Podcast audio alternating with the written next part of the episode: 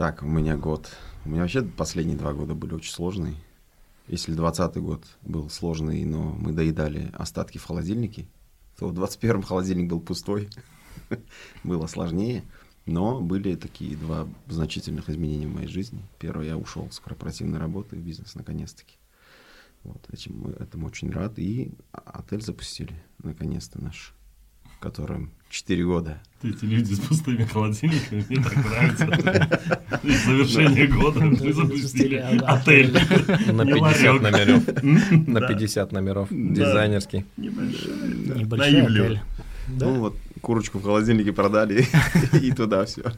Ну, мой год был как-то таким вот, коротко. Ну, если вы курочку как корзинка продаете в таком количестве, то тогда я не удивлен отелю на 50 номеров. Я наоборот хочу меньше про корзинку рассказывать. Но вы сами нарываетесь. Просто не о чем больше поговорить. Ну, самые яркие события в городе.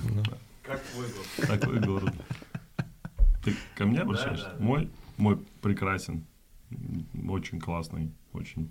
Я не могу чем-то конкретным похвастаться, но у нас буквально на днях был корпоратив, когда все в одном месте, не на разных этажах, а в одном месте собрались, и прям я был очень рад, доволен, горд за всех. Не прям как Дима Середин горд, но тоже как бы мы порадовались, тоже немножко. Но вы чуть-чуть поменьше в масштабах, чем Дим, Дима Середин. Да, да, однозначно. Мое эго помещается в эту комнату. Сколько народу было на корпоративе?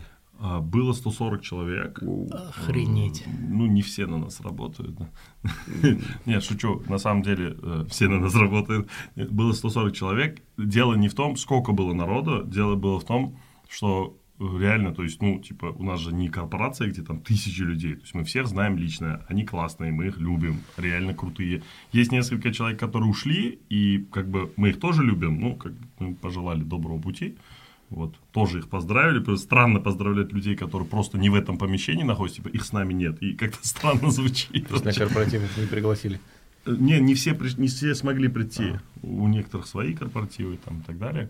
Вот, а некоторые просто, знаешь, работают новогодний, предновогодний период, не всегда можно так взять и освободиться. Вот, но было очень приятно, очень приятно. Там чувачок был у Али в руках, он тоже вас... э, Мы его собираемся, малую команду. Видео вообще, кошмар, ужас какой. Я видел. Мне напомнил фильм «Волк, «Волк с Уолл-стрит», когда да. они кидали этих. Это- Ужас какой. Я не знаю, я не хочу над этим смеяться, я вообще, я хочу, чтобы вырезали этот кусок. Но я увидел сторис э, у Али, и я говорю, Али, и причем на следующий день, я говорю, что ты сделал? Что ты делал? Он говорит, он рассказывает, и в какой-то момент он говорит, что типа, я одного поймал, слушай, говорю, это взрослый человек, кого ты там поймал, придурок. Вот, и самое э, неприятное, что невозможно не смеяться, рассказывать. То есть, типа, Да-да-да. это нужно быть либо мега толерантным каким-то человеком. Ну, типа, я не знаю, это не про толерантность, это Не, просто не, мы, про... же, мы же не над ними смеемся, мы же как ну, бы над ситуация ситуацией. абсолютно Ситуация. идиотская. Да. Она настолько идиотская, что хотелось выпилиться прямо с этого корпоратива, но я увидел уже потом. То есть постфактум хотел сказать, нет, там А не еще было. Нозом Сафари выложил пост про это и с фотками с Али. Я такой, «О, круто. Да, он заскринил его. Эти, ну, это типа вообще что-то странное было. Ну, вообще само, смотрите, давайте так, тогда уже э, сразу хей- хейтеры, они наверняка должны подойти, они никогда не упускают возможности. Ну, типа, э, это шоу есть. Да, Оно да. туда пришло. Мы Да. его не звали. То есть мы специально не заказывали. В новогоднем шоу есть шоу с. Я не знаю, что это. Это лилип- лилипутия или карли- карликовость. В общем, что-то из этого. Я вот не знаю, просто не различаю их. И типа. Они там в этом шоу. Ну да, и потом они просто тусили со всеми, и вот зачем-то пьяные люди начали ловить. Я не знаю, в общем, отвратительно. Давайте другую тему, пожалуйста. Зачем вы? Хорошо. А, я же... а, Мы же начали с, с итогов года, да. с итогов года, но я понял, к чему это было теперь. Я теперь догадался, что я в ловушке, да. Не настолько в ловушке, как тот чувак, но тем не менее. Меня так просто не поймаешь. Ужас какой. Все, прекращаем эту тему. Тима. Эм, у меня э, с точки зрения работы это был сложный год, потому что я в какой-то момент просто перестал работать. я понял, что я устал от этого. Ну вот холодильник пустел, да, и пришел при, вынужден, да. Чуть отель Очень, не открылся, да? да? Чуть... Надо было подождать, на самом деле. Вот, э, ну и это был год эмоциональных таких э, горок, когда сначала было все хорошо, потом все плохо, все хорошо, все плохо, все хорошо, все плохо. Но с точки зрения работы... Дизайнеры.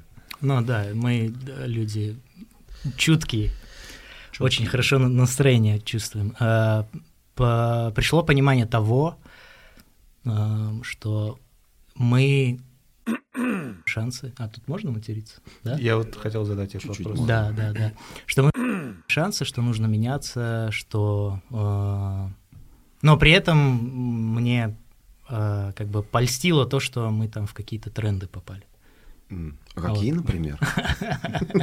Улыбку-то натянул. Да-да-да. Мне польстило. Я заметил. Вот. Э, ну, Оказывается. Оказывается, можно делать э, в Узбекистане такую работу, которая попадает в мировые тренды. Круто. Это еще в семнадцатом году Шавкат Миромович доказал вообще-то. Ну, можно. Да, да. И, и не в боксе, да. И не в боксе. А на самом деле для меня этот год был а, очень, скажем так, а, он был забить, наверное, количеством проектов, которые были по основной работе. Я даже ради этого там многие сторонние проекты временно поставил на паузу и практически, ну, то есть занимался только корзинкой круглый год, поэтому вспомнить особо есть только из корзинки. Мы в этом году, получается, это был первый год, когда мы работали с ЕБРР, и, соответственно, как бы там была прописана корпоративная стратегия, планы, все прям конкретно, и очень жесткий контроль над всем этим. Вот. Но в целом мы сделали практически все, что себе запланировали, то есть э, запустили новый формат, э, запустили э, работу по новому позиционированию, обновили его под конец года, запустились, там, открыли рекордное количество магазинов. Вот. Я бы на самом деле хотел поговорить про опыт э, того, как произошла э, компания, ну вот сейчас про, проходит компания репозиционирования, то, как вы поменялись, в чем была соль этой работы, зачем вы это сделали, потому что очень многие, да, э, увидев там визуальные обновления, все такие, да ну, что это такое – да, вот вышла новая рекламная кампания, там в сети уже обсуждения все. Сегодня. Да, э, да, что это такое, зачем, как, вы почему это делаете, да, это все говно, зачем надо было платить столько денег. То же самое по Агробанку, там, по... Прекращай самоцитирование, пожалуйста. Ну, мы поняли, мы читали этот коммент. Хватит. А, все на самом деле так. А, если говорить там о каком-то хейте, о какой-то критике, по сути, ее было немного. В основном она была на каких-то профессиональных э, площадках, где тусят рекламщики по старой доброй традиции, которая еще со времен пиаруза идет. Э, как говорится, все рекламщики у нас друг друга как бы ну, недолюбливают, обсуждают. Там, ну, как бы, вот в основном там, я не знаю, там, в комментариях у Виталия, там, в канале и так далее и тому подобное. А основная масса людей, клиенты, для которых мы это делали, сотрудники компании восприняли очень положительно, очень ярко, свежо. А, нужно время, чтобы это все как бы переосмыслить, тем более, что мы а, большую часть работы, которая там длилась практически весь год, мы ее выкатили только вот там в последний период, там, с октября месяца. И еще очень многие вещи мы еще не показали публике. Там совпало, что мы там в основном там с октября месяца сделали там ставку на промо, на акции и на скидки, в том числе на мандарины по 16 990. Вот, а ну, вот, да, а основная соль, а, да, основ, основная соль, мало сделать работу хорошо, нужно уметь ее как бы продать, нужно уметь убедить в этом клиента и а, в том числе и там, в крупных компаниях, например, чтобы убедить в том числе и собственника, и акционеров, и там и борт в том, что как бы работа проделана на профессиональном, на качественном уровне и детально проработана, а, все равно нужно как бы именитое агентство с уже скажем так, доказанной эффективностью, с, а, с проработанным уровнем, получается, портфелем проектов. Вот. А плюс есть еще один такой момент. Мы, когда начали работу над новым позиционированием, мы специально начали ее делать в начале этого года для того, чтобы проделать всю эту работу в течение 2021 года перед тем большим прыжком, который мы планируем. Там мы объявили, что там с 60 магазинов там хотим увеличить до 140, и э, ну, там, значительно вырасти там, в объеме продаж, в обороте. И поэтому мы эту работу сделали сейчас, чтобы уже все вещи, которые мы будем тиражировать, чтобы они уже шли там в новом концепте. Это первая часть работы. Вторая часть получается то, что а почему мы привлекли именно международное агентство, там агентство с именем, почему именно, например, там Федорев, агентство с Украины, они именно хорошо специализируются на бизнесовой части, на маркетинговой части, на таких как бы детальной проработке всего проекта. Поэтому мы сделали сначала проект по обновлению позиционирования, бренд-стратегия, бренд-эссенс, коммуникационная стратегия, и потом уже как бы начали с э, первой компании. А агентств, которые делают именно вот прям под ключ и на должном уровне, в принципе, как бы в СНГ не так много. На самом деле они есть, э, они разные. А почему, например, украинское агентство, они, например, не российское или там не казахстанское? А мы смотрели и на казахский рынок, смотрели и на а, Украину и смотрели на российскую. А российская, оно слишком, слишком крупное, слишком процессы налажены, слишком все как бы у них хорошо, и слишком с крупными проектами они, и, как правило, они специализируются там либо на брендинге, либо на упаковке, либо, получается, а, на отдельно там маркетинговом консалтинге. А украинский рынок мне очень нравится, потому что он очень компактный, есть очень яркие, очень интересные а, компании, очень интересные яркие бренды. В плане ритейла он намного интереснее, чем российский рынок. То есть если российский это такая кэш-машина, где там все акции, промо, скидки и там только-только они сейчас уже, когда там X5 и Магнит дошли до какого-то определенного уровня, только-только они там начали там новые форматы, эмоции, а Украина, они, Душа, да, они, они намного раньше начали этот процесс, то есть там именно структура и ритейла сильно отличается. И есть очень яркие, интересные бренды, там и та же розетка, и новая почта, и банки различные, там и монобанк, и, и все дела. Вот. И в этом плане как бы он намного интереснее, на мой взгляд. Вот. Плюс э, украинцы имеют э, очень хороший опыт работы с двуязычными рынками, потому что у них там тоже рынок двуязычный, там русский, ой, украинский, английский, там или украинский, ну, уже почти русского не осталось. Вот, в то время как российские, они в основном работают с, с русским языком, и они, э, украинцы, лучше чувствуют вот этот вот национальный колорит, национальную, получается, э, историю, они лучше понимают вот эти вот внутренние моменты, которые есть, потому что у них тоже есть там Восток и Запад, отличается, и так же, как и у нас в Узбекистане, то есть там регионы отличаются, специфика отличается. Россия в этом плане, она, ну, на мой взгляд, более такая как бы а, монолитная. Ну, хотя есть там ну Москва да, и все остальное. Питер, Грозный, Махачкала. Ну, одинаковые. Ну, вот как бы... Казань. Ну, вот как бы... Сыктывкар. Ну, так просто. Вот. Я считаю, что именно... Это, да, ну смотри, апономия. получается, например, там а, Казань, она вот там, Татарстан, все, он отдельный. Соответственно, как бы агентство из Москвы, она, оно, может быть, не очень хорошо знает, например, там, э, специфику там Татарстана, например, да. Агентство, например, там из э, тот же Восток из Екатеринбурга, например, да, они, может быть, не очень хорошо понимают там Дагестан, это потому что они в основном работают там с российскими, ну, с московскими, с питерскими клиентами. Украина, так как она компактнее, они, в принципе, достаточно, ну, то есть там киевские агентства, они хорошо там работают с клиентами из Одессы, и, ну, то есть рынок компактнее, интереснее, и опыта, на мой взгляд, больше. Вот, э, в принципе, как-то так. Есть вопрос Но. от профессионалов? У меня просто этот, я я, я как бы ваши тусовки рекламные тут лишние же. Ну, ательеры, да, они же. Теперь уже, да. Уже же другие. Я как бы не все понимаю моменты, там, позиционирование и так далее. Я как потребитель хочу понять. Вот я заходил раньше в корзинку, покупал мандарины и курицу. Сейчас я захожу в корзинку, покупаю мандарины и курицу. Ну, дешевле. Для меня. Да. Это, а это из-за Федорева. Нет? Нет, это из-за масштабирования. Нет, нет, нет, это, это... Да, вот мне поня... хочу понять, в чем, в чем отличие что произошло для потребителя, что как оно изменилось? Или же, может быть, я пойму это попозже? А для, вообще, на самом деле, чтобы вот это все, все то, что мы задумали, и осознать, и чтобы мы это все как бы успели выпустить и сделать, нужно определенное время. Я думаю, что это минимум год, потому что мы сейчас выкатили только там, по сути, такие косметические изменения. А вообще сама суть той работы, которую мы проделали вместе с агентством, она в чем заключалась? А раньше у, корзинки не было какого-то явного позиционирования, то есть мы были там обо всем на свете, а, о чем-то больше, о чем-то меньше, то есть чего-то явно ассоциирующего с нами не было. А сейчас, получается, мы а, решили проделать эту всю работу, посмотреть вообще. Мы там провели там два крупных исследования, как количественное, так и качественное. Сначала качественное, потом количественное.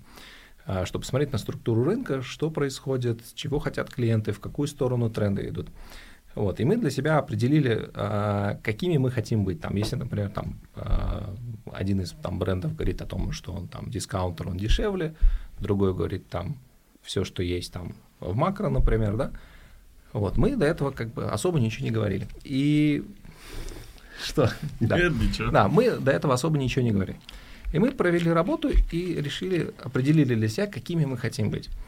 А, и мы поняли, что из многих вещей, которые мы раньше делали, основная это про клиента. То есть мы а, считаем себя там самым клиентоцентричным а, ритейлером на рынке. И все, что мы делаем, как компания, все, что мы делали до этого, все, что мы делать будем и в будущем, будет, ну, то есть во главу угла мы ставим клиента. И мы в дальнейшем хотим, то есть мы сейчас как бы выкристаллизовали это все для себя, что все, что мы будем делать, все решения, которые мы будем принимать там практически по всем а, отраслям, там по всем направлениям, которые у нас есть, мы будем принимать в пользу клиента. И для этого мы, соответственно, а, как бы для себя это определили. И в дальнейшем, то есть мы сейчас только-только начали как бы это все выкатывать а, и внедрять в процессы, чтобы это все действительно как бы работало.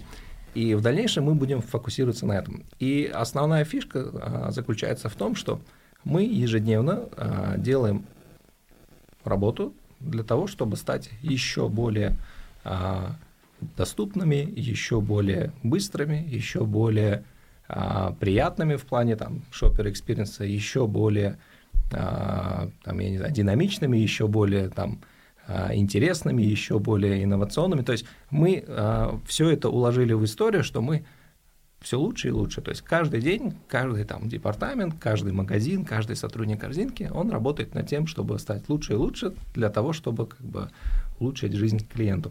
То есть каждый день мы даже в старых магазинах, каждый день даже в новых магазинах мы постоянно улучшаем какие-то процессы, какие-то перестановки проходим, какой-то ассортимент заводим, выводим – а, какие-то новые там акции, эксперименты пробуем. То есть мы а, во всей компании а, делаем что-то для того, чтобы облегчить, улучшить жизнь клиентов. И, соответственно, мы закладываем это все в, в наше новое позиционирование, все лучше и лучше во благо клиентов.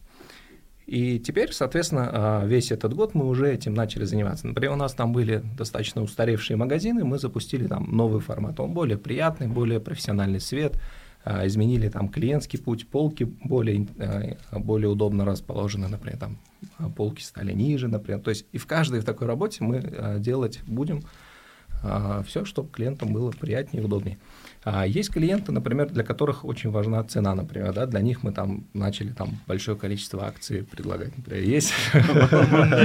Неплохие мандарины по 16 Да, да, да, абсолютно. Например, там есть клиенты, для которых там важны там интересные акции, оригинальные там с программы лояльности. Мы в программе лояльности закладываем изменения. Вот. И это все будет выкатываться на протяжении там определенного времени. То есть все, что мы будем делать, мы будем делать в интересах клиентов. При том, что интересно, мы уже начали чувствовать а, изменения внутри самих себя, то есть когда там на каком-то собрании обсуждается решение, там, а давайте так сделаем, а давайте так поступим, мы такие, стоп, как выгодно, чтобы было клиентам, то есть а, что играет в... Ну, клиентам, конечно, выгоднее вот так вот.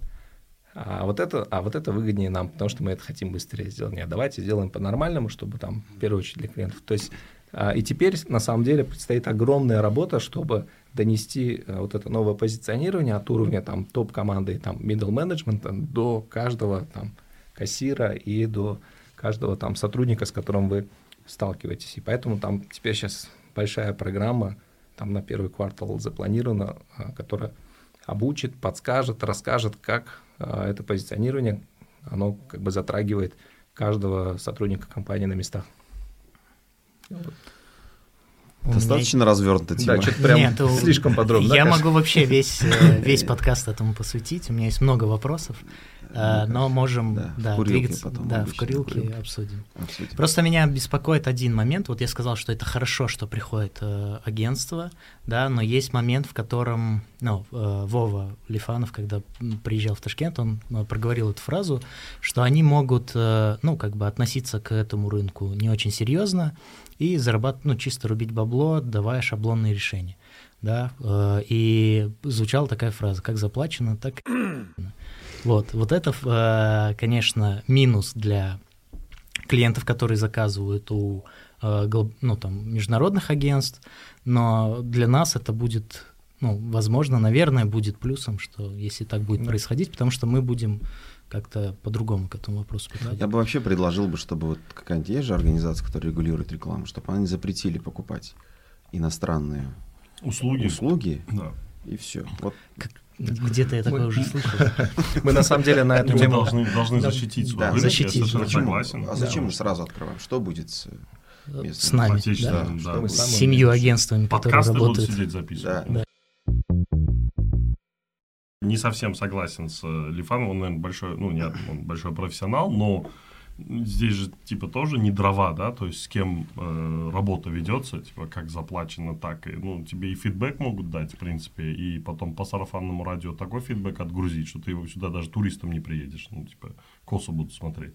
Это рынок небольшой, он компактный, здесь очень быстро, здесь игроков-то всех Абсолютно. знаем в лицо, Да. и, типа, запорит одному, там, в принципе, дальше А как, нечего здесь а как делать. мы поймем, что запорит бизнесмен? Бизнес у нас не такой продвинутый, чтобы понять. Потребитель тоже. Вы Ну, поймете, я- я- вы, вы поймете. Я бы так, ну, а мы кто? Не, Типа, ну вы- я имею в виду, вы та сторона, Ну, которая... профессиональное сообщество. Профессиональное сообщество, да. Ну, смотрите, здесь же есть несколько моментов. Во-первых, есть, опять-таки, типа, дело вкуса и дело опыта, да, такое понятие. То есть для кого-то что-то окей, для кого-то нет. Вот на примере там Агробанка выяснилось, что у нас э, куча экспертов, прекрасно разбирающихся, во, ну, во всем мы всегда знали, Да. но что вот конкретно в ребрендинге государственных банков и чтобы дать однозначную оценку, хорошо это или плохо, вызвалось... ну, Я до сих пор для себя не решил, хорошо это или плохо. Ну, куча э, очень серьезных специалистов со всех сфер, кроме нужной, э, уже все решили.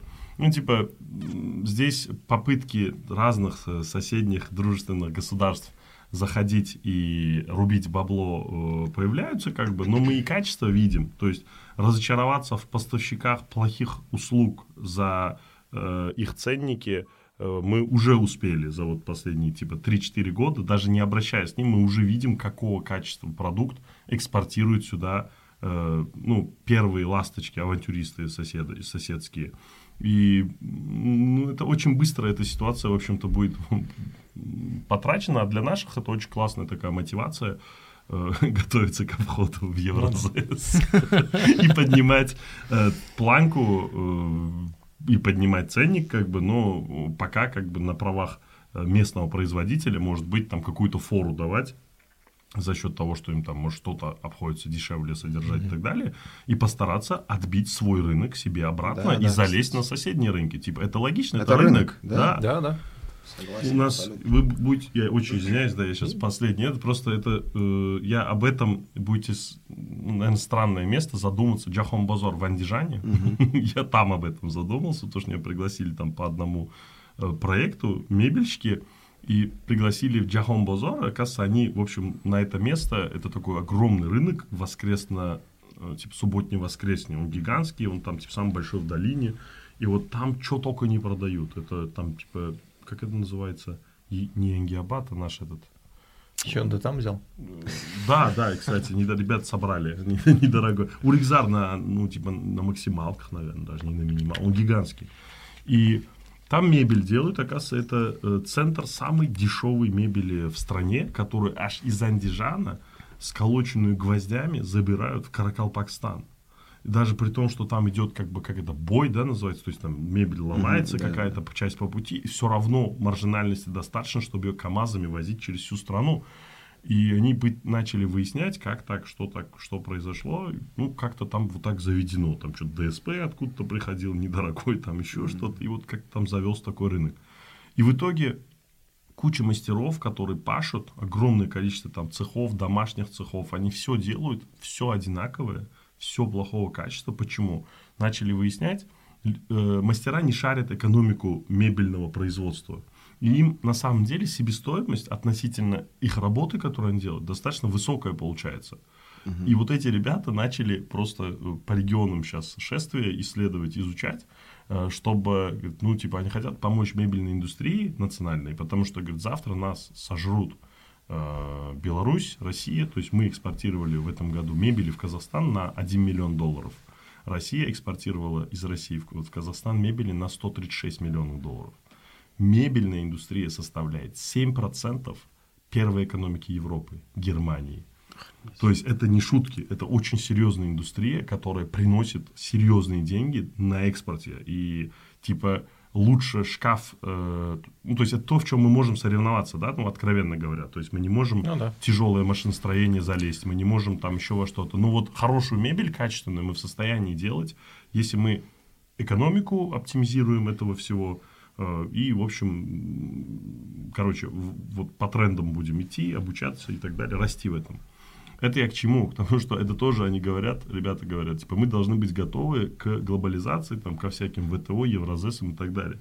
Потому что целые сферы умрут, как только закончится вот это 30-летнее охранение границ от иностранных поставщиков более качественных там, товаров и услуг.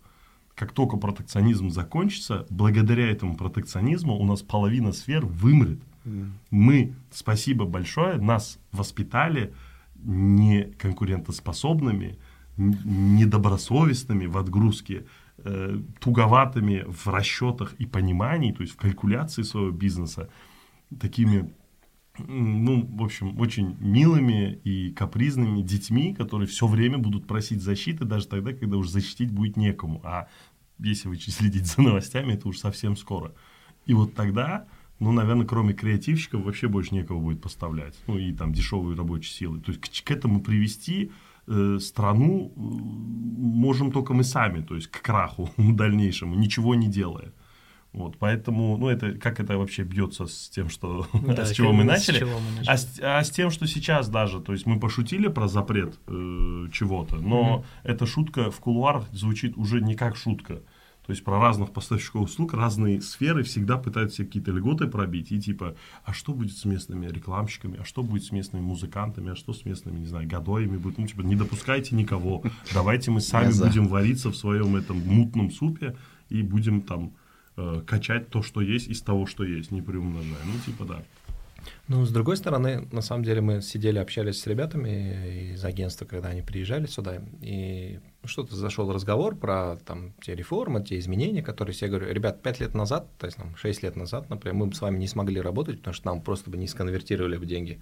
Сказали, что, какие рекламщики, кому сколько там сколько за десятков что? тысяч долларов, да, за что. не ввезли ничего. Да, да, абсолютно.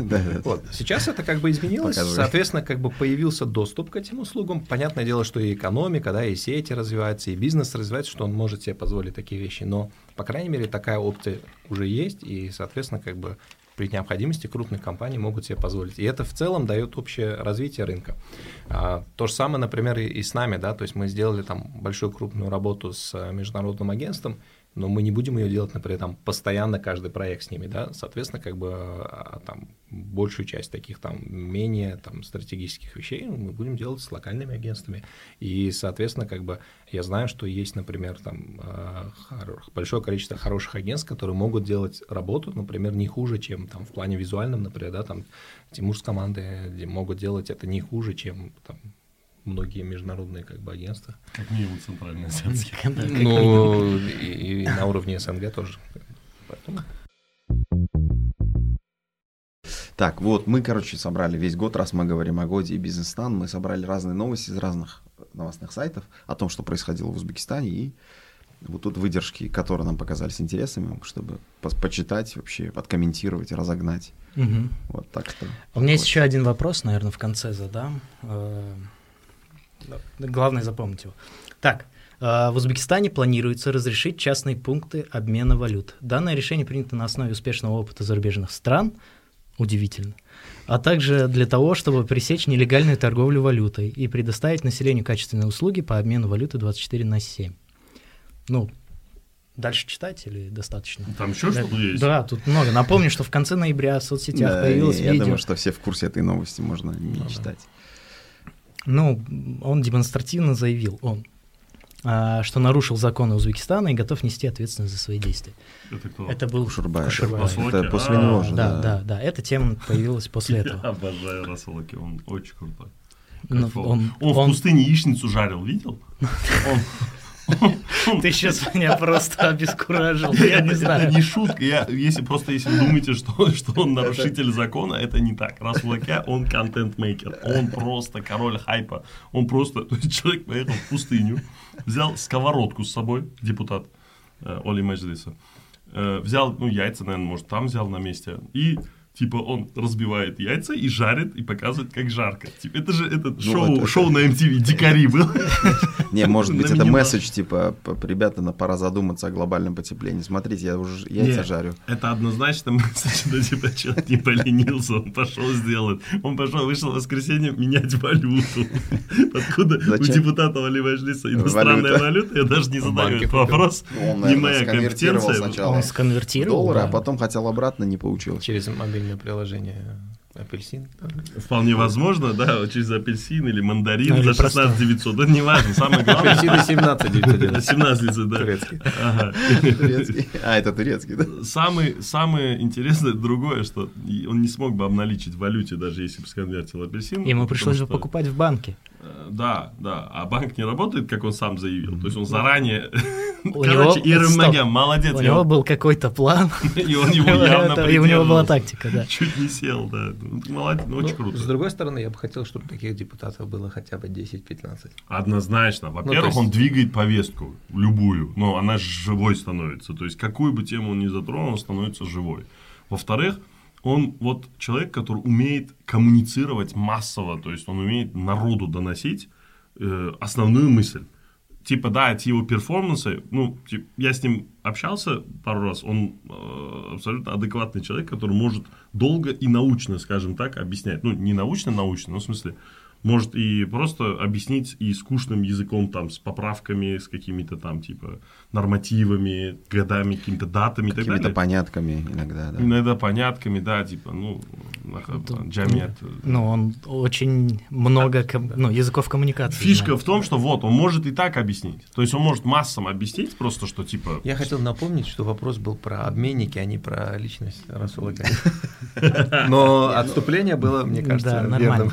Да. Эм, Ну, Ну, это на самом деле не, не- то, чтобы вопрос, просто как бы плохо это или хорошо? Хорошо. это же. хорошо, это Отлично. отлично. И я, когда первый раз в Бишкеке был, на- ну, мы ездили на фестиваль, и э, у меня закончились деньги, были суммы. И я смог там э, нашу валюту в центре города поменять на э, киргизскую, да. А это после конвертации, суд? подожди, Узбек- это после запуска конвертации Нет, уже? нет, нет, это, До? это было до, это 14 год. Фу, 15-й. никогда не конвертировал. Был- не- вот, это было в Бишкеке, да, это прям в центре города, где вот все события... э, В официальном обменнике. Нет, это в частном. Это был частный А, обмен. частный. Там Прикольно, можно было все что угодно поменять. Это, А как ну, они это уже, история. частники с деньгами, что они делали, это уже другой вопрос, да, конечно? Ну да, Просто понятно. государственные обменники никогда не обменивали Ну, государственные, они работают с конвертируемыми Да, да, валютами. да, да. А, то есть получается, частный, это получается, по- Частники, есть частники, возможность да, да, обменять да. жемчуг или мандарины на валюту. За 16 900. Я, недавно ездил в Шахимардан, на обратном пути, получается, вот там выезжаешь с места, Кадамжай называется, там 7 или 8 заправок, на которых, ну, то есть, на секундочку, там Кадамжай, это там Баткенская область, это от там, центра, от Бишкека, там, я не знаю, наверное, тысячу километров, да, и там было 7-8 заправок, на которых было полно бензина, он был дешевле, чем у нас, и пятый был, и восьмой был, и я на заправке за- расплатился суммами то есть они там все на месте все сконвертировали, все суммами приняли, чек выдали, все, пожалуйста. Ну, как Джетсай раньше было, там тоже Ну, вот можно типа было того, да. узбекские суммы. Ну, По-моему, нелегально, но тем не менее. То есть там принимали узбекские суммы на границе. Единственное, как это будет работать, потому что, как ты говоришь, в Киргизии, там частник-частник прям, да, он суммы взял, которые не конвертируют на государственном уровне, взял их там, вывез куда-то там приграничный регион, в налом обменял, обратно привез Ну, да, и да. все. Ну, Да здесь вопрос Не, ну, Ну, мне кажется, вот сама суть вопроса, Да. которая как бы возникла, и я всячески за, то есть просто легализовать частные обменные пункты. Да, тех же Нужен чуваков, контроль. которые возле рынков стоят. Точно так же, как э, в Алматы, например, да, всякие там МИГи и поменьше, и там другие там и в Киеве том же самом, и, ну вообще в любой там стране частный обменник, пожалуйста, любой 24 на 7 работает, зашел, обменял, квитанцию дали, все нормально работает. Сейчас, конечно, банкоматов больше стало, которые меняют, ну, как бы участников и конкуренция, и, и курс получается лучше.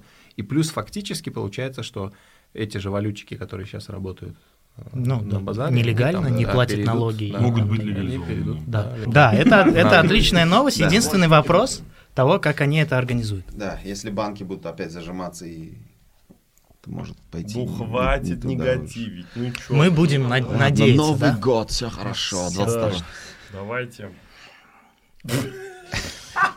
Что, что, что? Это проплаченная карточка. Прежней корзинка УЗ больше нет, корзинка провела ребрендинг. Мне кажется, Кстати, мы эту тему, да, блок, блоку поменяем, а переставим, да. Но я считаю, что вот этот кусок, где я торжественно под зорким взглядом маленький объявляю, что прежней корзинки нет, думаю, надо оставлять. да. Казахстан и Узбекистан подписали документ о союзнических отношениях. Приоритетное внимание президента уделили укреплению торгово-экономического сотрудничества, включая увеличение взаимного товарооборота, привлечение инвестиций, развитие кооперации в странах промышленности, в сферах промышленности, сельского хозяйства, строительства, транспорта. Также обсуждалось взаимодействие в водной, энергетической и культурно-гуманитарных сферах. Я прям считаю, что это знаковое э, момент, то, что эта карточка попала мне, потому что я всячески за э, интеграцию центральноазиатскую, плюс мне отдельно как бы близок Казахстан, я там два года прожил, так же, как и, да, и ребята, которые присутствуют А, в я вспомнил, где студии. мы встретились первый раз. ага. Да. И я считаю, что именно вот э, и ментально, и исторически, и в плане как бы бизнеса, и в плане возможностей Узбекистан и Казахстан очень близкие страны, там родственные, и нам нужно всячески укреплять отношения. Но Окей, согласны все, это круто, я вообще. Да, это круто. Таджики, киргизы, Я там не узбеки, жил, все ну, я, да, Ну, плюс, прям- вообще плюс и за интеграцию, и там однозначно есть что дать нам и им, друг, нам, друг В том другу числе. есть что дать. да. Да. Государство наше любимое впервые закупило электроэнергию у населения. Житель Ташкента заключил договор с региональной электроэнергетической компанией о продаже электричества, которое вырабатывается за счет установленной у него дома солнечной фотоэлектрической установки. Данная станция вырабатывает от 7 тысяч до 10 тысяч киловатт-час электроэнергии в год. Слушайте, это, это э, маленький шажок для вот этого мужчины, который поставил эту установку, и огромный шаг для страны, потому что э, это шаг к эффективности. Все же понимают, да, почему это хорошо? да. Да. Конечно. Но если вдруг кто-то по ту сторону не понимает, вообще... Вот на шаге можно было закончить. Мне так красиво сказал. А, да? Все. Я закончил. Давай, давай. Клевая тема. Давай. Не, ну типа это классно, потому что э, когда я ехал, я чуть-чуть немножко историю расскажу вообще такую. С долины. фабулу. Нет, не с долины. Когда, когда я ехал э, вот по республике, там что-то Джизах проезжал там и так далее. э, а может и да, в долине это было? Нет, по-моему, это в той стороне Джизах. Я видел, есть две или три огромные э, лэп э, эти Опоры? опоры а, без проводов. Они огромных размеров реально и идут куда-то туда, в горы. Я спрашивал, что это, и мне кто-то сказал, я, возможно, возможно, это не точная информация, но как история мне это показалось очень круто. Говорят, это последние лэп-опоры, которые были установлены при Шарафе Рашидове, э, тащили э, в какие-то высокогорные там села э, электричество. И э, для меня вот эти незаконченные лэп-опоры, например, э, они, то есть я Шараф Рашидов, я только слышу там от дядь, дедушек, там бабушек слышал, ой, какой он был молодец и так далее. Ну, типа, ладно, окей. Э, Много было молодцов в те времена. А тут я вот масштаб личности просто почувствовал, ну, лично мое восприятие такое, типа, вот, человек тащил высокогорные э, регионы, то есть это вот по плану электрификации страны, у него вот эти деревни стояли, и они реально могучие, очень большие лэп-опоры. И он просто не дожил, то есть он просто не смог завершить этот проект, и было примечательно, что после него никто не завершил этот проект, то есть никто не дотащил. Может быть, дотащили с другой стороны, возможно, но суть в чем? В том, что огромная могущественная страна, Советский Союз, делала невероятных масштабов проекты, особенно э, там вот в сфере электрификации, газификации, центрального отопления городов, миллионников и так далее. Но с точки зрения КПД, это, по-моему, некоторые из этих проектов, это абсолютное сумасшествие, просто авантюра, да, то есть то, что они делали, не то, что плохо, не чтобы сказать, что плохо или хорошо, просто это очень энергоемко, очень трудоемко, ресурсоемко, а в итоге э, эффективность относительно низкая, очень тяжелая, дорогое в обслуживании это все. И вот то, что сейчас новостройки переходят на собственные котлы, они тащат через СТЭЦ там 20 километров э, воду горячую, это довести же надо ее, да, через подземные эти, по трубам горячей довести до твоего девятого этажа. Это просто вообще сумасшествие. И с электричеством то же самое, да, то есть вот эти монополия продавца э, электроэнергии государственная, да, что вот мы будем вам там, гнать электроэнергию там, через э, все регионы, чтобы ваше село дошло, ну, типа, это было странно, или ждать, когда государство в каждую деревню придет со своими там установками, это все очень не нужно. И то, что закон не позволял э, частникам перепродавать энергию и вообще как-то с электроэнергией работать, это вот было грустно. И вот пару лет назад, весной, по-моему, вышел закон, или вообще год назад, закон о том, что теперь электроэнергию можно перепродавать. Частники, юрлица могут перепродавать физическим лицам это вообще, ну, для меня прям большая радость. Я знал, что очень скоро появятся вот какие-нибудь такие компании, маленькие частники, маленькие хозяйства, крупные компании, типа там, вот кто сейчас электрозарядки ставит, там Токборд, я знаю, и mm-hmm. еще там есть несколько игроков сейчас появляются. Без них невозможно успевать за прогрессом. Без частников прогресс невозможен. И вот, наконец, мы к этому приходим. И это вот, кроме вот радости и щенячьих визгов, у меня больше ничего не вызывает. Поэтому это огромная новость для меня – это очень круто. Значит, у меня есть шанс через два, ну, у нас у всех есть шанс через 2-3 года иметь возможность, не знаю, взять какой-нибудь электромобиль и доехать на нем в любую точку страны, потому что частники там, да. местные, скорее всего, позаботятся. Не центральный Ташкент, не Министерство энергетики, не лично господин министр, не, а какой-нибудь там два брата или два соседа, которые решат зарабатывать на то, чтобы перепродавать электроэнергию у себя в небольшом городке или там, не знаю, в деревне. И сделают это добывать будут солнцем, продавать через эти штуки проезжим электромобилистам, поставить чайхану, и вот так мотель потом построят. Город Небольшой музей. Э, ну да, да, это круто. Мы станем мобильнее, мы станем... Туда интернет потом проведут уже. Ну, э, ну это его уже Элон Маск проведет через спутник. Ну, да. Его тоже перепродавать будут. Ну, типа, вот это классно. Но это ограничение, мне кажется, еще подталкивает, потому что у нас по-любому есть проблемы с электричеством везде, да. И это ограничение накладывает такое. Не просто так с точки зрения бизнеса, потому что перепродавать энергию в Узбекистане, если бы это была бы только энергия, предположим, весь Узбекистан был бы покрыт электричеством бесперебойным, у нас самое дешевое электричество. Что? Весь Узбекистан покрыт бесперебойным электричеством. Звучит шутка. Доктор Тесла, спасибо. Я имею в виду, что везде у всех у домов есть это электричество. Да. Но вообще это удивительно, да? Ну, как бы вот есть э, вот эта история. Э, я не знаю пока математику того, насколько сколько стоит или ну солнечные панели. Я считал просто это очень это невыгодно с точки невыгодно, зрения бизнеса, да. Да, но даже тогда, ну, государство может же помочь с этим, ну, какие-то вещи. Сейчас же да? есть же огромные вот эти электростан... э, электростанции, говорю, ну, фотоэлектростанции. фотоэлектростан. Их ну, строят. Их строят, канадцы, да. И, я... Там кто-то арабы, кажется, арабы, что-то. На 100 мегаватт, да. Так. Классно, мне попалось. Почему узбекистанцы мало путешествуют? Это блок от авиасел. Вообще мы его каждый выпуск бесплатно почему-то рекламируем. Фара что-нибудь будет вообще от них Последний раз, да. Мы, по-моему, чего-то не знаем. Потому что на бесплатно Фара начал как будто смеяться, а это было не смешно на самом деле. Это истерика у него. Aviasales. Поиск дешевых авиабилетов. Если вы путешествуете вдруг в Узбекистане, зна... знаете, где останавливаться. Sapiens Hotel. Очень символично. Акционерное общество Почты Узбекистана объявило о ребрендинге и сменило название на UzPost. Оптимизация процессов, сокращение сроков оформления почтовых рассылок, возможность отправлять посылки, не выходя из дома. Пока не предусмотрено. Через веб-сайт, мобильное приложение. Все это, как и полноценный запуск новой системы, ожидается до конца декабря. Конец Так декабря это- уже наступил. Попробуй что-нибудь завтра тебе отправить, Тим, открытку. А, зря ты так смеешься.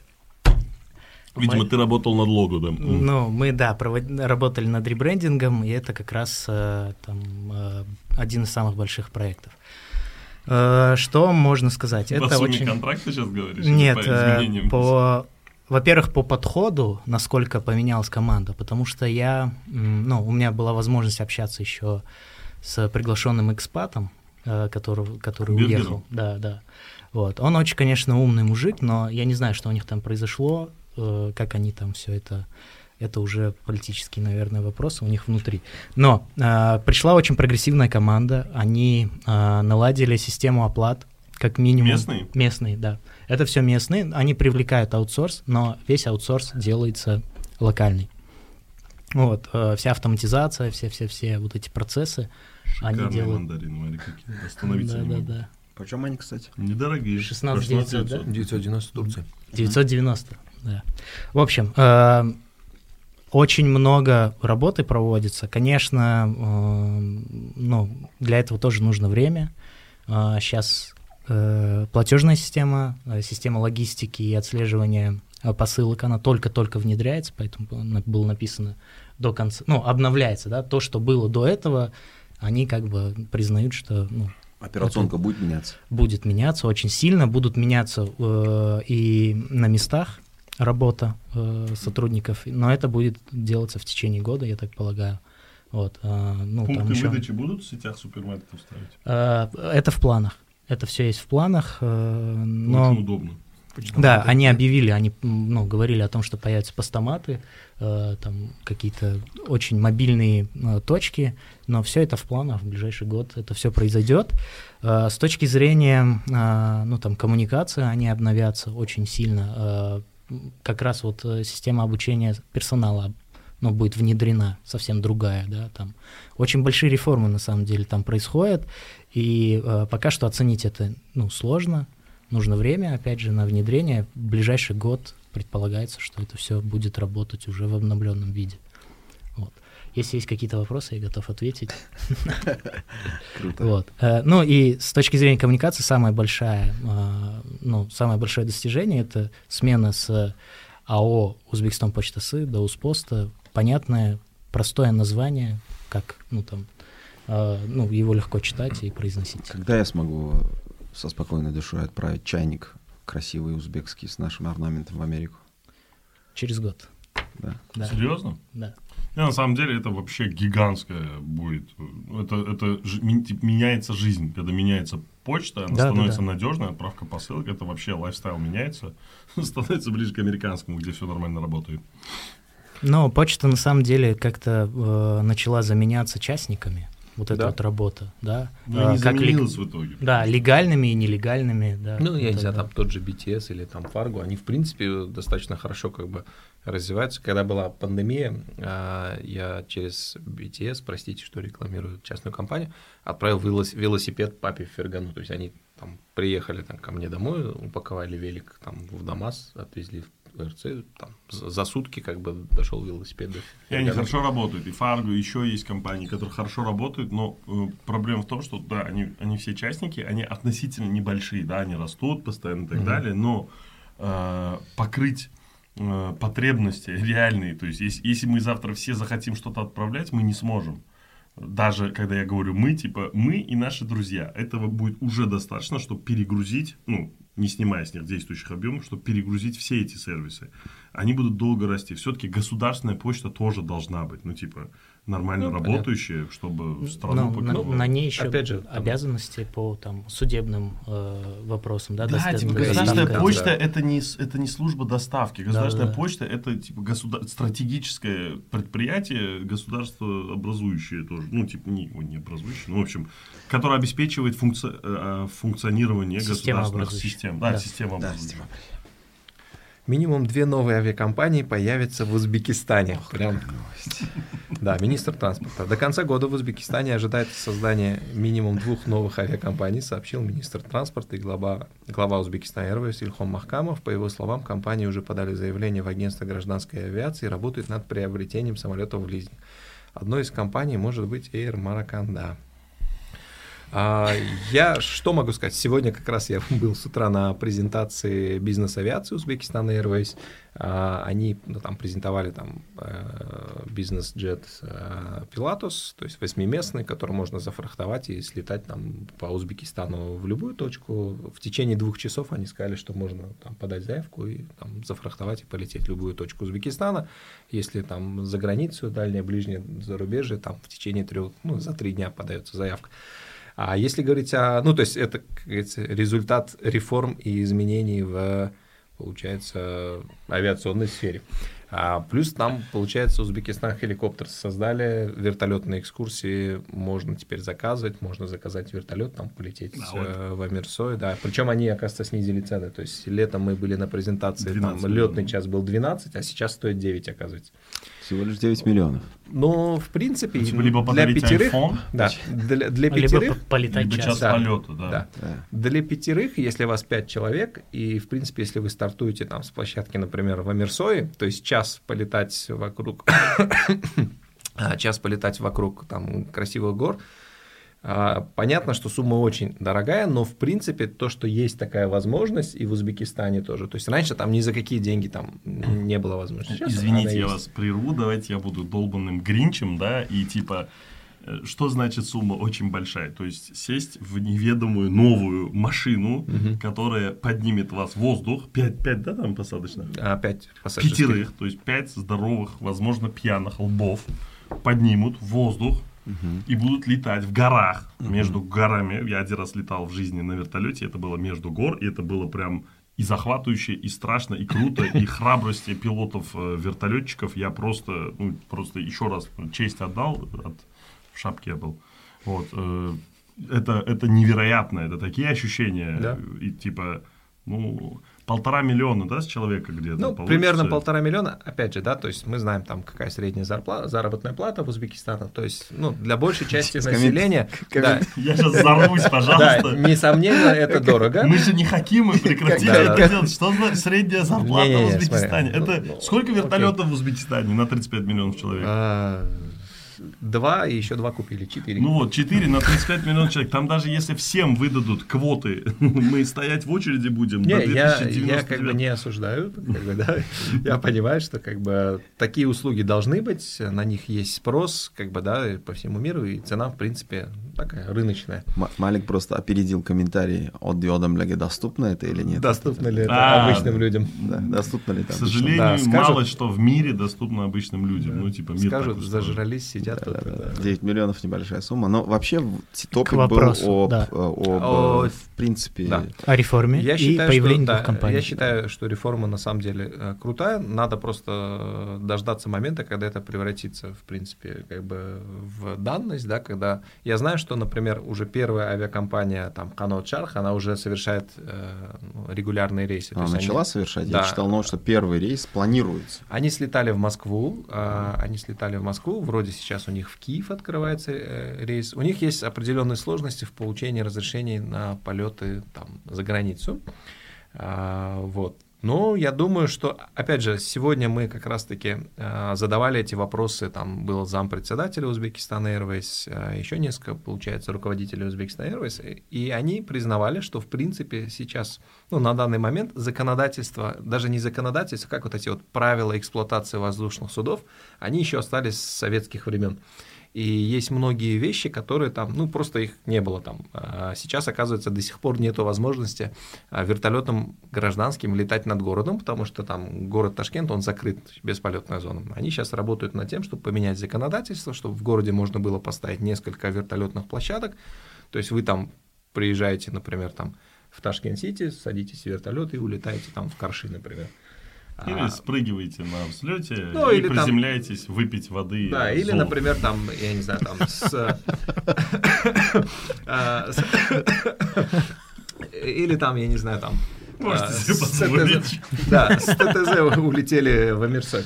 Потому что сейчас, например, чтобы полететь на вертолете, надо приехать в Ташкент терминал 3, там на автобусе вас привезут к стоянке, то есть там ну, как бы, ну, не очень. Ладно, про гражданскую авиацию. С ТТЗ, по-моему, и сейчас можно улететь в Амирсой, никакие разрешения и запреты там не действуют. Да, я считаю, что это круто.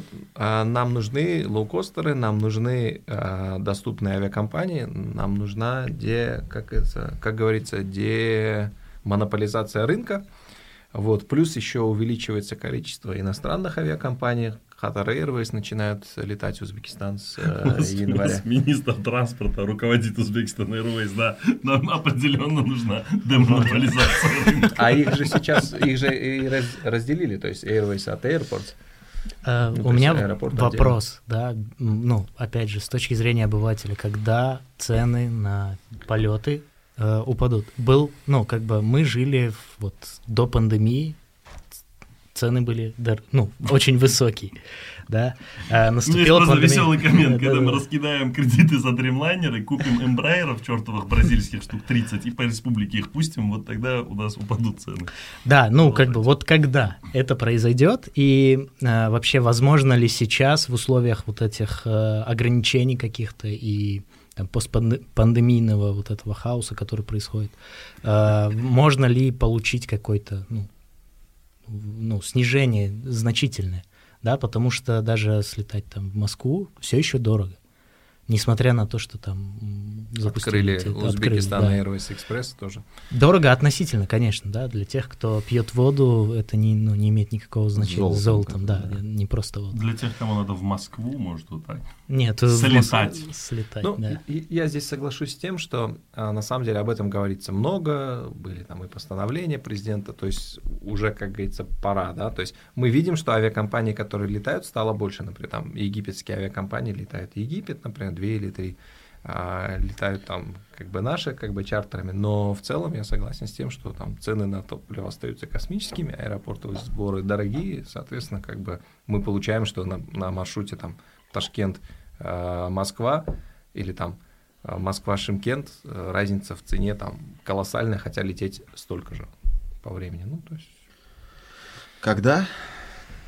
Без понятия. Скоро. Окей. Скоро Не, открытие. ну, ми- короче, лучше, лучшая дата, лучший срок, не менее двух лет придется ждать, пока, вот, как вы сами сказали. Нам еще и немножко не повезло с этим пандемийным, постпандемийным хаосом, потому что есть куча крупных авиакомпаний с историей, с э, прекрасно оптимизированными бизнес-процессами и так далее, так далее, которые еле пережили пандемию, сейчас вот они восстанавливаются, поэтому, ну, нам вообще сложно в этом плане, то есть ожидать, что наши в себя придут быстрее, чем другие, ну, наверное, странно было бы. Но будем надеяться, будем надеяться. Так, Астана Моторс планирует производить Hyundai в Узбекистане. О, Как сообщил Спот, Не благодарите. Да. Э, В Узбекистане у компании 9 Это дилеров, я 4 подкинул собственных и карточку, 5 независимых. Компания работает в Ташкенте, Бухаре, Самарканде, на, Марганде, на, на Мангане и Фергане. В 2021 году планировалось добавить еще 4. В Астана Моторс также отмечали, что рассматривают возможность сотрудничества с отечественными производителями. В 2020 году казахстанская компания экспортировала в Узбекистан 3,5 тысячи автомобилей. ух ты. А мы сколько в Казахстан? Кто-нибудь помнит цифры? Мы лидеры, кобальты лидеры продаем там нам- просто пачками сумасшедшими. Там. У меня друг купил кобальт. В районе Шымкенте. 20 тысяч, по-моему. С ума 20 сойти. тысяч машин, да. Но я читал, что мы типа в 15. топе. В топе. Мгм. Hyundai вообще производит в Казахстане? Да, Или конечно. просто Там такая- сборка. Конечно, производит, иначе откуда у них сертификаты А, ставят? А, Там а, была крупноузловая... На севере была крупноузловая сборка, а сейчас под Алматой они запустили, если не ошибаюсь, завод с э, полным циклом производства. Производит, производит. Сколько им понадобилось лет? Но именно полный цикл они, ну, то есть он открылся ну, в течение последнего там полугода, года, по-моему. А все время до этого он там крупная узловая сборка. Когда она началась? Крупно Ну, они собирать начали лет 15 назад, наверное. Шухрат, Не я только Hyundai, то есть начинаю там- подозревать, что вы не в Азиата, интересах э. Нет, нет, нашей абсолютно. страны летаете, знаете ли, Лет- Нет. где-то в облаках. А, Ну, что? другой, другой момент, конечно, то, что а, на автомобиле, произведенные в Казахстане, по госпрограмме а, выделяется льготный кредит а, 4% годовых. Единственное, там есть квоты, там тоже есть как бы очередь, но 4% годовых на автомобиль выпущенный в Казахстане. Шапок. Я хотел, я хотел бы взять, я хотел бы взять, конечно, этот кредит. 4% у вас есть возможность? Да. Да? Окей. О, машинку пробил. Я повторю вопрос, когда автомобили в Узбекистане станут доступными? Они уже доступны. Доступны? Просто не всем. Не всем, да. А, Ну, Не, вы просто э, А, здесь тоже они- есть концепт, который, ну, типа, нужно понимать, да, у нас, мы же, ну, типа, образованные люди, мы что-то собрались. У нас фара других бы не позвал. А, относительная доступность, это, ну, типа, везде же так. Если ориентироваться на э, хайпажорские посты о том, что там какая-то модель автомобиля там в Дубае стоит 5000, там, типа, или в Америке там за там 19 900 и так далее, так далее.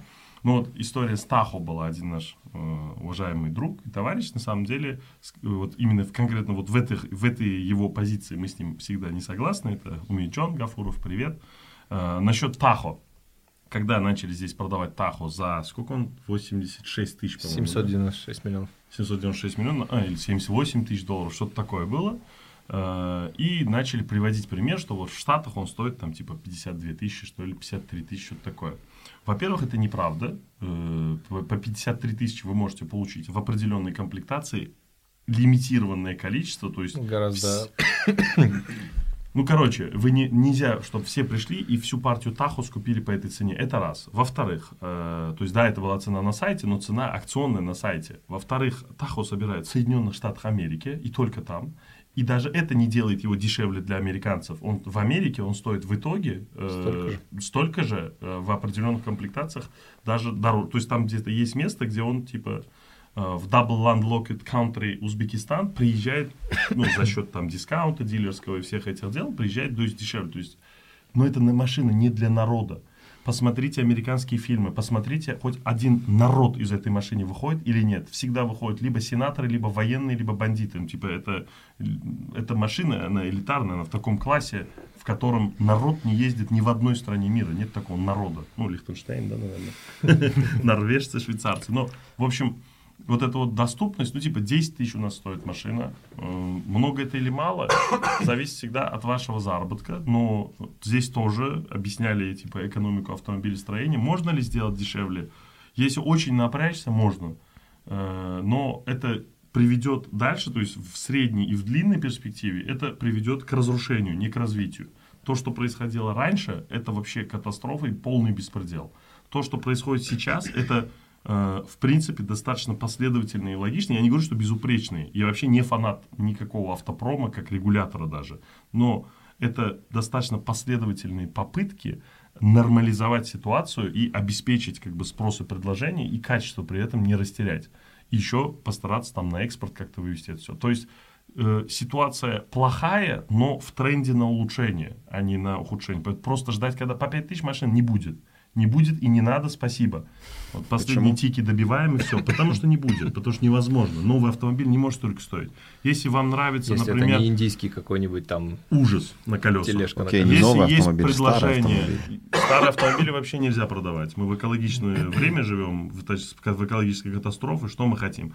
Я очень люблю город Тбилиси. Это замечательный город, и Грузия Где замечательная очень страна. много электромобилей, которые привозят из Соединенных Штатов. Нет, там очень много ошибаюсь. старых европейских этих и, при- и европейских. убитых приусов. Это какой-то кошмар, это катастрофа. На Тбилиси больно смотреть. У них старые, вонючие машины, их очень много, потому что они дешевые. За три- Дамасами, за? Дамасами у нас лучше следят. Даже за Дамасами у нас лучше сидят. 3000 долларов стоит Приус. Это привело к тому, что там куча этих Приусов, невозможное количество, без этих, битыми капотами, кривые косы и так далее. С черным дымом некоторые есть. Ну, типа, это не очень хорошо, на самом деле. Это как странно может звучать, может быть, как-то кому-то не понравится это. Но реальность такова, что э, кровью и большими потерями для кучи людей, там, большими расходами, но в итоге э, новые машины, так или иначе, это все-таки лучше. И не нужно... Все, теперь надо тогда на электрификацию, на более экологичный транспорт путь держать, путь держать на э- экологичную добычу электроэнергии, и типа вот этого придерживаться. Не надо пытаться сюда завозить второсортные там третьи руки, иностранные там немецкие всякие там здесь американские машины. Сколько Мне кажется, э, Да. если позволите, там э, вчера, кстати, как раз распространилось видео, где там Сардор Рукнауч Умарзаков отвечает на этот вопрос, там планируется ли снижение пошлин на автомобили. Он сказал, что а, планируется, мы сейчас работаем там над различными интеграционными процессами с ВТО и с региональными объединениями. В рамках этого Некими, планируется, да, да, некими, а, в рамках этого Есть. планируется пересмотр таможенных тарифов.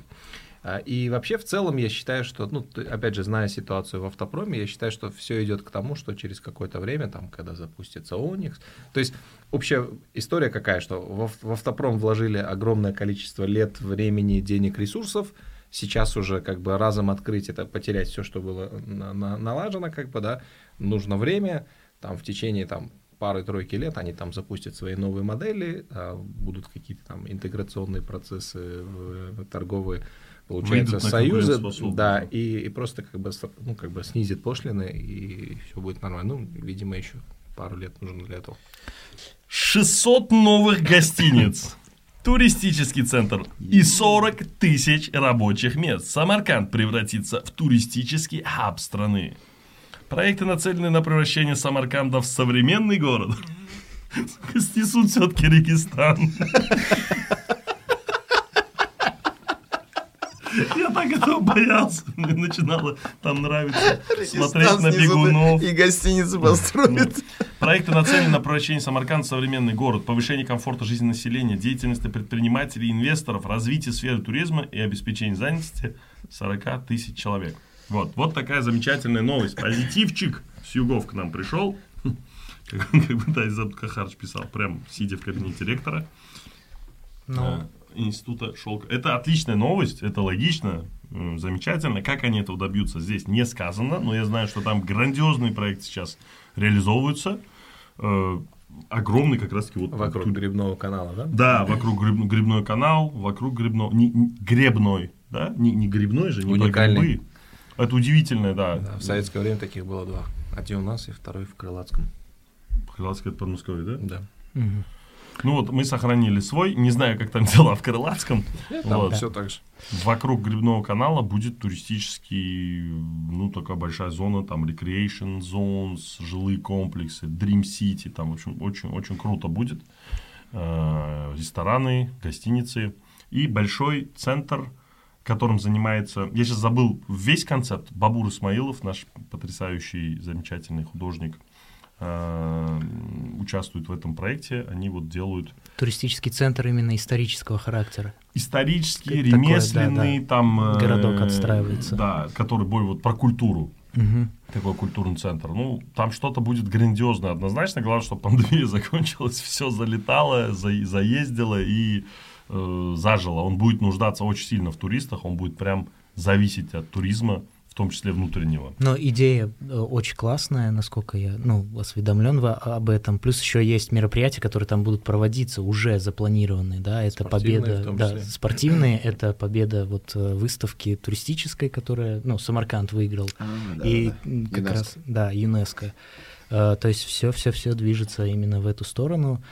А, классно, что чуть-чуть смесь- получится сместить акцент с центра исторического Самарканда, да, что это не будет уже вот этот вот э, заезженный туристами один и тот же маршрут, потому что по факту в Самарканде ну, вот э, проехавшись по всем историческим местам, э, там не так много развлечений для туристов, там не так много, ну, нечем заняться больше. Ну, как бы вот ты два-три дня походил, вот если ты прям очень тщательно это все делаешь, а дальше, ну, как бы, там негде деньги тратить. Ну, 40 тысяч человек обещали занять. Не, что- ну, занять-то да, тут- тут вопрос еще того, что люди приезжают с деньгами и не могут их потратить. Да, покушать, А, выпить, да, по- потанцевать. А экономика недополучает, Покурить кальян. соответственно.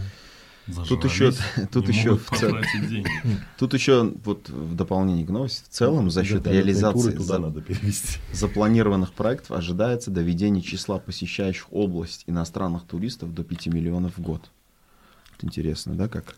Построй отель. Хлопок туры, например. Вот кто будет собирать наш хлопок теперь. Это Иностранные будет, э, туристы. Да, это будет прикольный аттракцион. Я не понимаю, как можно за счет увеличения там количества отелей или же там создания какого-то зо- э, каких-то там рекреационных зон или же каких-то, я не знаю, что там будут, ремесленников город, да, кто маленький, увеличить количество туристов. Не, экотуризм в Грузии прекрасно работает. Везде ездишь, ешь и пьешь, в принципе, одно Мне и то кажется, же. барьеры есть большие, да? Да, О том, е- что есть- мы говорили есть до этого. большие барьеры, да, Дорого с очень собой. прилетать сюда. Вообще, Мне кажется, перед тем, как создавать вообще что-либо, какое-либо предложение, нужно убрать дороговизну приезда в Узбекистан как туристу. Потому что приехать из России Узбекистан Субсидировать предлагаете? нет. А, В продолжение темы. Узбекистан планирует привлечь 20 миллионов евро на крупные проекты в области рыбоводства. Как отмечается за последние пять лет, в результате реализации тысячи с лишним проектов на сумму дву- 2,2 триллиона суммов в рыбной отрасли объем заготовки рыбы увеличился в 6 раз и в текущем году достигнет 400 тысяч тонн. По сравнению с 2016 годом потребление рыбы увеличилось в 5,7 раз. А Я бы что хотел сказать на эту тему. Мне кажется, это очень правильное решение. Мы идем в этом плане правильно. Во- Во-первых, это как бы разнообразить рацион наш, да. А, там не только баранины, говядины. И сазоновый когда-. Да. А, второе, получается, рыбу выращивать дешевле, быстрее и как бы проще. И чем, например, там вырастить бычка, который там год-два, пока он там начнет там набирать мясо. А бычки, например, это там корма, это достаточно как бы дорого. Вот. И по- поэтому получается, что как хорошая альтернатива мясу, то есть не менее как бы полезная, а не менее калорийная, мне кажется, рыба это очень хорошая ну, такой, э, Ну, это добавка вклад к в рациону. продовольственную да, да, безопасность. В Да, продовольственную безопасность, да, белок. То же самое и с э, мя- мясом курицы, ну, то есть там э, из курятины. То есть...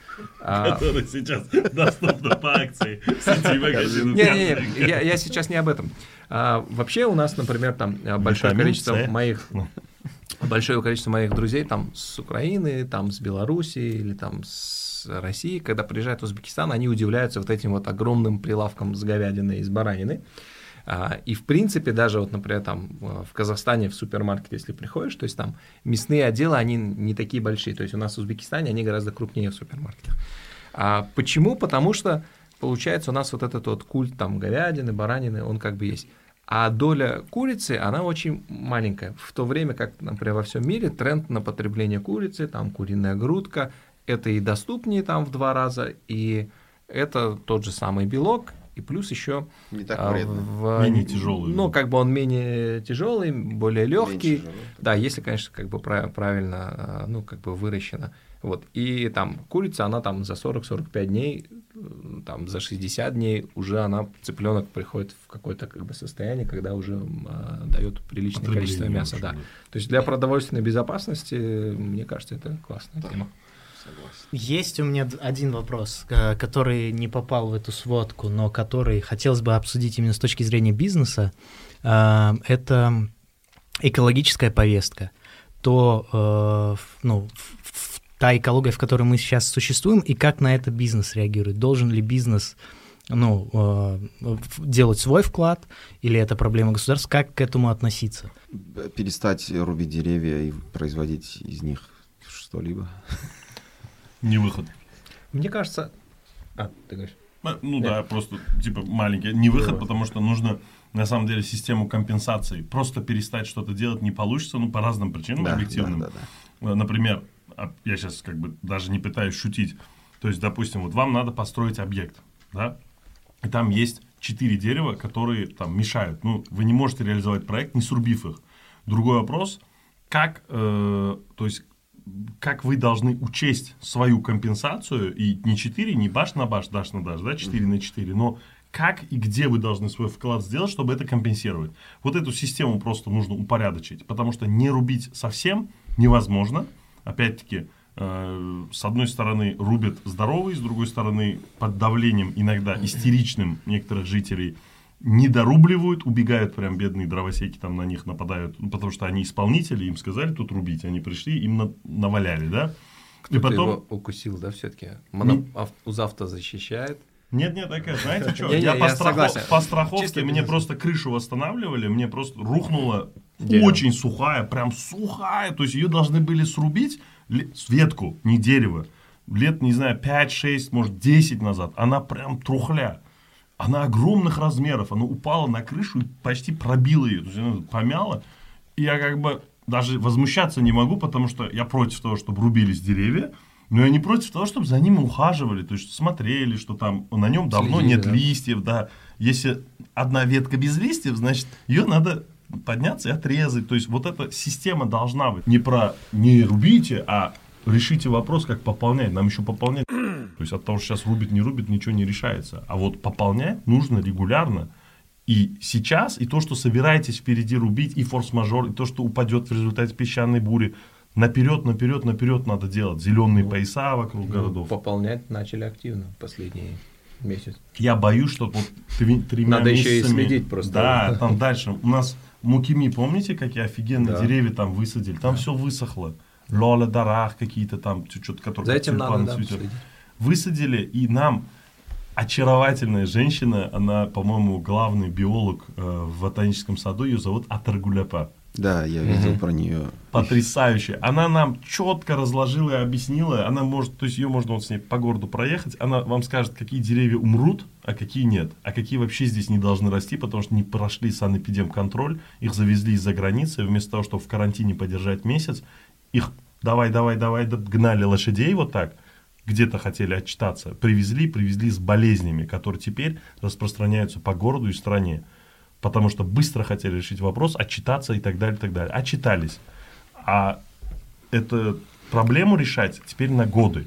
Завезли болезни, которых не было. А это значит, что деревья здесь и растения более, э, урон больше могут получить от этих болезней, потому что у них нет ни обработки, ни иммунитета против них, понимаете? То есть все, что под козырек и быстро-быстро делается, в итоге боком нам выходит каждый раз. Каждый раз. Ничего еще не было. Ну, может, повезло, там проскочили несколько раз на каких-то отдельных вещах.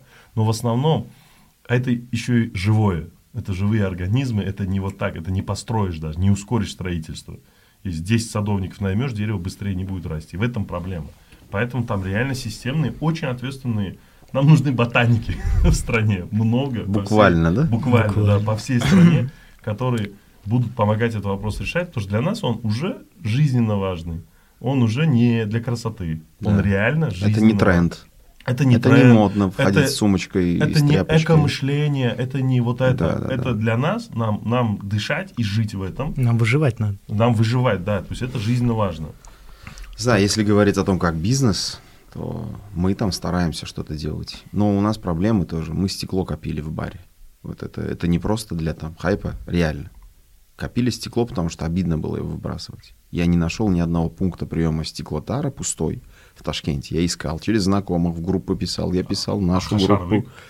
Я с ними тоже связывался, что-то там было, не помню, какое ограничение, я уже не буду говорить, но были, короче. Потом я нашел производителя, он сказал, аке бір тоннадан ошақ болса, больше одной тонны, и тол- только белое стекло, короче. А я как, я где я буду хранить тонну белого стекла? Говорю, чувак, у меня места нет, ну, не решилось. Поэтому с пластиком проще. Его собирают, сдают сами люди, а, как бизнесу, как частнику. Пакеты меньше берите пластиковые. Каждый, вот буквально каждый гражданин, типа, на своем месте, даже не будучи святым, то есть это не значит, что вас должен кто-то позорить за то, что вы выбросили бычок и Да, там, да, а, да. там пожурили мальчика за то, что он баклажку выкинул, да? То есть вы не должны говорить, Или ну, раз- взрослую женщину, или мужика. Или да, да. взрослую женщину, да, типа, ну раз я выбросил бычок, тогда пусть все делают, что хотят. Нет, не так. Типа, а в, в какой-то момент ты был неосознанный, тупанул, но здесь, если ты можешь подсказать, подскажи. Но мне несколько раз писали, я просто периодически, э, ну, я уже не могу сдержаться, я уже вообще никаких норм морали здесь не вижу для себя, когда я вижу, как откровенно, особенно в горах, это мне больнее еще чувствуется, несмотря на то, что э, здесь как бы труд людей, котор- благодаря которым наш город до сих пор куча иностранцев называют, у вас такой чистый город.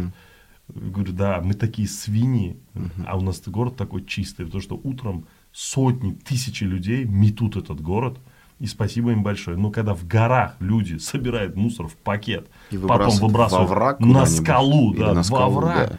мне его выкинуть хочется следом. Типа, ты тварь, ты почему не мог хотя бы, раз ты такой свинтус, не можешь на своей машине его довести, Оставь да, мусор- Да, мусорки. на дороге оставь, чтобы кто-нибудь мог это забрать. Ну, кто с оврага соберет этот разорванный вот этот мусор весь, да? И я несколько раз выкладывал эти видео и, в общем-то, проклинал всех этих людей. И мне несколько человек уже вот на протяжении, там, не знаю, полутора-двух лет пишут, что вот я тебя смотрю, там, читаю периодически, и я даже взрослые мужики там за 40 лет говорят, у меня была всю жизнь такая привычка, я увидел, и мне стало стыдно, теперь я детей своих, друзей чеханских, вообще всех, кого я знаю, я всех учу, я им говорю, типа, не будьте свиньями, особенно вот в горах, труднодоступных местах, типа, не пытайтесь спрятать под ковер Да, мусор, да, это да. ужасно, не делайте этого. Это хуже. И когда мне один человек написал, я уже подумал, господи, все не зря, хотя Ну бы. да. Но когда уже несколько, я подумал, блин, а это ну, ничего страшного нет, чтобы быть занудой и это повторять многократно просто обычным людям вокруг тебя, сотрудникам, коллегам, там, братишкам, сестренкам, племянникам. Кому-то зайдет, кому-то не зайдет, но они же будут дальше распространять эту культуру, потому что культура распространяется из уст в уста, по сути. Да, массово тоже, но вот так она расходится. И я думаю, что это все-таки тоже важно. Государство, окей, но мы очень, мы как общество, я не говорю про конкретных людей, я здесь, я вас всех очень уважаю и люблю, я знаю, что вы ответственные люди, осознанные, но э, мы тоже должны помогать. Как просто как граждане, каждый на своем месте. Мы все не святые, мы все порим, мы все там иногда нам лень, мы наверняка что-то там где-то от своих же там рекомендаций, может, отступаем. Но это не значит, что типа, или-или. Надо стараться становиться лучше и делать лучше людей и мир вокруг себя. Ну, так, по мелочи. Мне кажется, Какое очень такая красивое, хорошая да. концовка получилась. Там, да? Давайте э, быть еще более экологичны, еще более осознанно, еще более устойчивы. Қолдан келгенше.